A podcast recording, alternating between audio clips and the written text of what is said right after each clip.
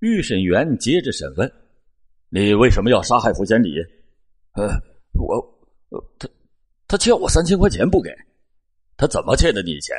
你为什么又杀他？你说清楚点。”“呃，他他跟我说他要调工作，我我借给他三千块钱，结果他拿这钱去赌博，把钱给输光了。我这个人呐，嫉恶如仇，就看不得这种人。他赌博成性。”屡教不改，污染社会风气，这样的社会渣子就必须得杀。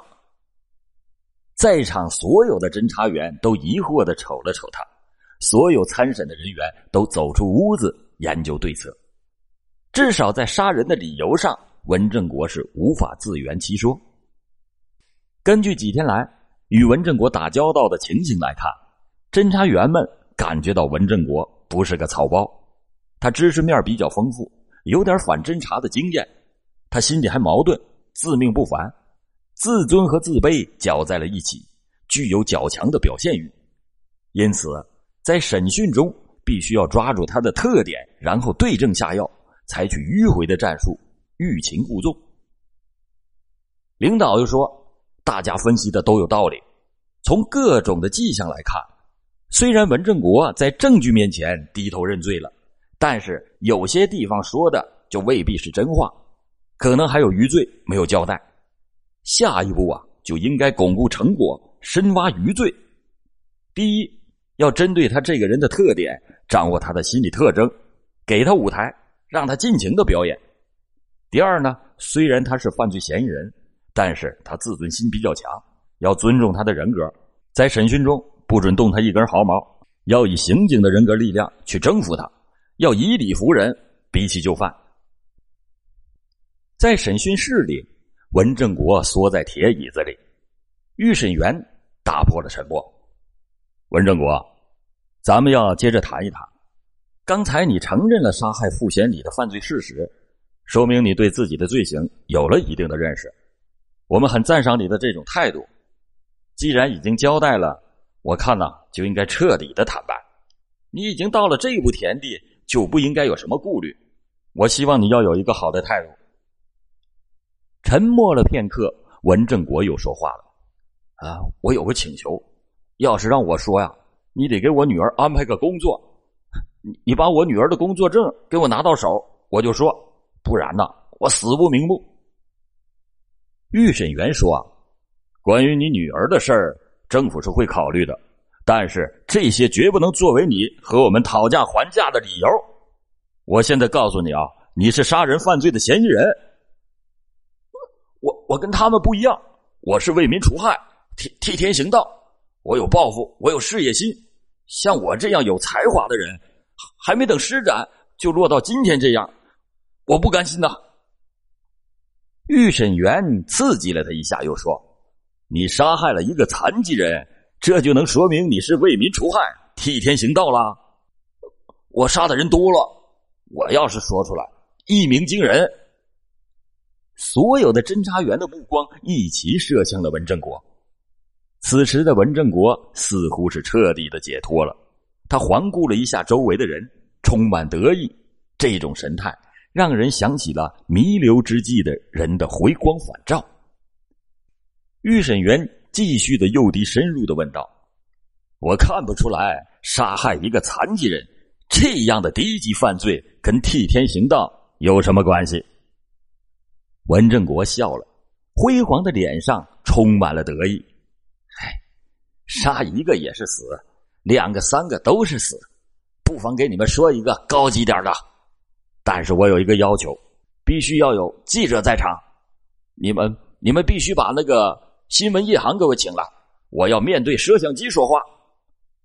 预审员说：“可以啊。”二十八日的上午八点，黑龙江电视台新闻夜航栏目记者一行二人携带着录像机来到了预审室。面对转动的机器，文正国立即开始神气活现，娓娓道来一连串的杀人名单，骇人听闻。一九八八年，杀害平房区某煤厂的更夫关亚东、史树田二人；一九九五年，杀害文正国的第二任妻子穆淑敏；一九九六年杀害个体业主汤慧发，一九九七年杀死平房区个体业主刘金荣，以及两千年、两千零一年预谋杀害平房区的居民戴玉华、徐昌仁未遂。刑警迅速的行动，根据文正国提供的埋尸地点，冒着大雨挖开了已经长满青草的土地。审讯室里，文正国仍然在滔滔不绝的说着，他在供述每个被害人的人都要做一个评论，然后挥手做一个杀的动作。这种人，他利用手中职权，监守自盗，侵吞国家财产，必须杀。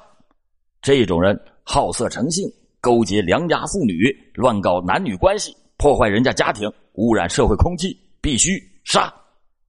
这种人淫荡成癖，利用色相拉拢腐蚀国家干部，喜新厌旧，没有起码的社会公德，留着他有什么用？杀！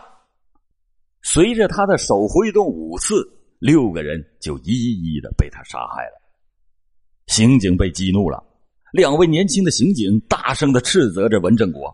预审员赶紧写了纸条给他们，上面写着：“冷静些，让他尽情的表演。”此时，文正国已经不再是刚才沦为阶下囚的文正国了，他俨然成为了掌握别人生杀大权的皇帝，一个替天行道、铲奸除恶的江湖大侠。对着录像机，他像做报告似的讲述着自己的事迹。这是他梦寐以求露脸的机会，他忘乎所以的。他飘飘然了。二十八日的上午，平房区平房镇的野外，大雨中，汤慧发的尸体被挖了出来。三十日的下午，东青医院后身的一片树林中，刘金荣的尸体又被挖了出来。尸体已经是骨分肉烂，面目全非，只剩下一堆堆的白骨。死者家属见到了失踪多年的亲人，重见天日，是悲痛欲绝，痛哭失声。围观的人群嘘唏感叹，无不动容。人们在头脑中画了一个问号：他们为什么被杀？像文正国供述的那样，这些被害人个个都是道德败坏、社会的渣子吗？仅仅因为这些，文正国就大动杀机吗？显然。被害人没有那么坏，文正国也不像他标榜的那样。那么，文正国的杀机究竟在哪里？他为什么讳莫如深？根据汤慧发、刘金荣的家属回忆，这两个人走失的当天，他们身上都带着一万元和八千元，这些钱哪儿去了？七月三十日，文正国被押进了刑警的办公室，椅子刚刚坐定，文正国连忙说。我我有两件事啊，事先跟你们说一下。一个是有件事我要告诉你们。我杀老汤头那天，老汤头说去要给一个老太太送钱。我杀刘金荣的当天，刘金荣说他借了别人的钱，他去还完钱以后，我们才去的树林。这没等刑警问他，倒来个先发制人，跟说敲的事是一样的，先来堵刑警的嘴。文正国，从审讯开始到最后。我们问过你钱的事儿吗？没有啊。那既然没有，你跟我们说钱的事干什么？文正国，我们劝你啊，不要再演戏了。最后是把自己坑了。你急着说钱的事儿，是想把自己抖了干净吧？事实会适得其反，正好说明你心里有鬼。好，既然你说到钱，那你就把钱说说清楚吧。预审员连珠炮似的问话，说的文正国是心惊肉跳。为了转移话题，文正国又说：“还有第二个事儿，我女儿是我的命根子，从小我把她拉扯大不容易，找了几个媳妇儿都因为她给分开了。我爱我的女儿，我对我的女儿放心不下。”此时，文正国鹰鹫般的眼睛里掉出了串串的眼泪。你说你爱你的孩子。别人的父母就不爱自己的孩子吗？刘金荣没有孩子吗？汤慧发没有孩子吗？你把他们的父亲母亲都杀了，他们的孩子怎么办？你想过没有？这是爱吗？在几次的审讯中，你都说你品德如何高尚，你杀人是替天行道。嗨，现在看来啊，你根本就是卑鄙！你杀人是有罪恶目的的，你自己最清楚。事已至此，你要是还这样抵赖，那简直是厚颜无耻！我们是把你给看高了。预审员一番话，把文正国噎的是缓了半天才喘上气儿。文正国是无言以对，最后叹了一口气说：“唉，我原来想自己杀了人呐，是为了替天行道，也留个大侠的名也算没白在世上走一遭。将来我女儿还要是在这个地方生活啊，人们也会说他爸是大侠，杀了不少坏人，他也能抬起头来。”可你们今天这么一说，我真啥也不是了。我现在说实话，我家就是太穷，我又不愿意干活，后来我就动了杀人抢钱的念头。接着，文正国讲起了更令人毛骨悚然的杀人计划。原来，文正国的家旁边的邻居石某一直跟他有积怨，石某的岳父开了一个工厂。很有钱，这老头很相信文正国算卦。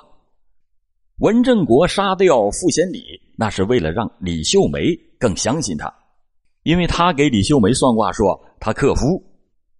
他认为傅贤礼死了以后，李秀梅会更加的信任他，甚至要委身于他。然后他让李秀梅写一份遗书，称其夫妇二人都是石某所害，然后再将李秀梅杀死。通过遗书再嫁祸给石某，让石某入狱，石某的岳父必然来再找他算卦，那么他文献国就会骗取大量的钱财，而且还报了仇。在场的人没有一个人说话，如果不是亲耳听见，人们一定会说：“那这是天方夜谭，这多么离奇古怪、令人发笑的想法，多么心狠手辣、蛇蝎心肠的人呐！”刑警此时真想狠狠的上去抽他几个耳光，但是都被领导摆手制止了。文正国接着交代说：“杀死汤慧发也是为了钱。汤慧发做锅炉修理的生意很赚钱，这文正国看着眼热。这个老汤也很迷信，有个不顺的就要算一算，这正是文正国的长项。在九六年六月的一天。”文正国碰到老汤，老汤正在为生意上的事儿发愁着呢。文正国见状就投其所好，告诉他：“你这是碰了小人，这事儿啊要不成，但是呢，我可以给你破一下。”这老汤信以为真，文正国就让他准备纸箱，然后还要带着四万块钱，说这是为了表示诚心，在烧纸的时候对着土坑晃一下就行，并且一再的嘱咐。天机不可泄露。当天晚上，老汤也没有弄到那么多钱，只带了一万块钱，就来到了文正国的住处。文正国把他领到了后院，开始点香烧纸下跪，然后趁其不备，用木方将汤慧芳打死，把钱抢去。后来再遗失平房镇的野外。刘金荣也是个有钱的个体业主，在平房和道外有两家炉具商店。钱赚的是不少，但是呢，夫妻感情不是很好，时常的闹离婚。刘金荣就很纳闷刘金荣为此事是很是苦闷。刘金荣对周易是颇感兴趣，与文正国认识以后，非常的投机，大有相见恨晚的感觉，对文正国那是佩服的五体投地。在九七年的七月份，刘金荣把自己的苦闷告诉了文正国，文正国说。此劫啊，需要万法归宗的方法才能破解，并且约定当天晚上去树林之中来进行破解。以下的情节与杀害傅贤礼、汤慧发的方式相同。刘金荣跪下以后，文正国又用木方将其打死以后，用土掩埋，将钱抢走。这不同的是，在去往树林的道上，文正国对刘金荣说。这破关的时候，你得给阴间去个信儿。于是他就让刘金荣写了一封信，刘金荣便按照他的意图，在上面写着“我要去沈阳要款”等等字样。在树林里，文正国当他的面又把这个字条给烧毁了，实际上他是用变戏法的手段烧的，只是一张白纸，这张条子则留在了文正国的手中。事后，文正国又使出了声东击西的这个计策，将这一纸条放在了刘金荣家的门锁上。刘家见女儿一去不归，便寻找到了沈阳。这苦苦寻找了四年，仍然是踪影皆无。文正国是怎样走上这条杀人如麻的不归路的？要深究他的人生轨迹和犯罪的道路，还要从头说起。文正国是生于一九五四年，他出生在一个工人家庭，父亲是东安厂的工人，母亲没有工作，家里一共兄弟四人，由于子女比较多。还需要供养老人，家里生活自然是很拮据，一贫如洗。他的父亲很迷信，家中还供着黄仙儿，而且还会几手，经常给人以破棺、鞠黄皮子等迷信活动谋取些钱财来补贴家用。文正国从小就耳濡目染，长大便继承了这一衣钵，而且远远的超过了他的父亲。文正国，你看他上学时候不用功，学习成绩还不咋好，再加上家庭贫困，同学们都瞧不起他。他是在白眼和歧视中长大成人的。一九七四年，他下乡到黑龙江省的林甸县巨浪农场，在一九七八年返城，一九八八年被分配到东安机械厂当了工人，一九九八年因为长期的不上班，又被工厂给开除。他在东安厂工作的期间，曾经在公安处和派出所做过临时的工作，对违法犯罪活动和公安的工作有了初步的接触和了解，这也便是他具有一定的反侦查经验的原因。在下乡返城没有分配工作的这段时间，他涉猎了化学、中文、历史等大量的书籍，家中藏书有上百册，尤其是对《周易》情有独钟。后来，他利用所学的知识，加上从他父亲身上学来的本事，混迹社会，卜卦算命，从事着迷信的活动，蒙骗钱财，直至杀人劫财。文正国天资聪明，爱好音乐，会摆弄乐器，还擅长绘画，自己能装修房屋，会木工活。他自己，还能够装修房屋，还会木工活，有时候还会写些小文章。文正国的性情比较古怪，孤僻自私，和同事、朋友们、邻居的关系都是非常的紧张。在单位，他工作从来都是不积极，经常的受到领导的批评，直到最后被开除。他曾经结过三次婚，都是因为性格不合而离异。第一个妻子给他生了一个女儿，多年来和他相依为命。文正国视其为命根子和后半生的希望。这文正国是一个非常矛盾的人，他生性懦弱、软弱无能，又胆大妄为、心狠手毒。根据他的前妻讲，这文正国虽然是性格暴躁，但是夫妻之间仅仅限于吵吵闹闹，从来不出格。有一次，他得罪了一个亲属，这个亲属扬言要揍他，吓得他央求着人家从中说和。他被捕以后，进了拘留所的第一天。在监室里啊，不小心碰了同监的人员，那个人扒了他一下，就给他吓得一宿都没敢睡觉。第二天还央求侦查员到监所里去关照一下。他所杀害的人都是趁其不备，然后从背后下手。他在作案的时候避免和被害人正面的发生冲突。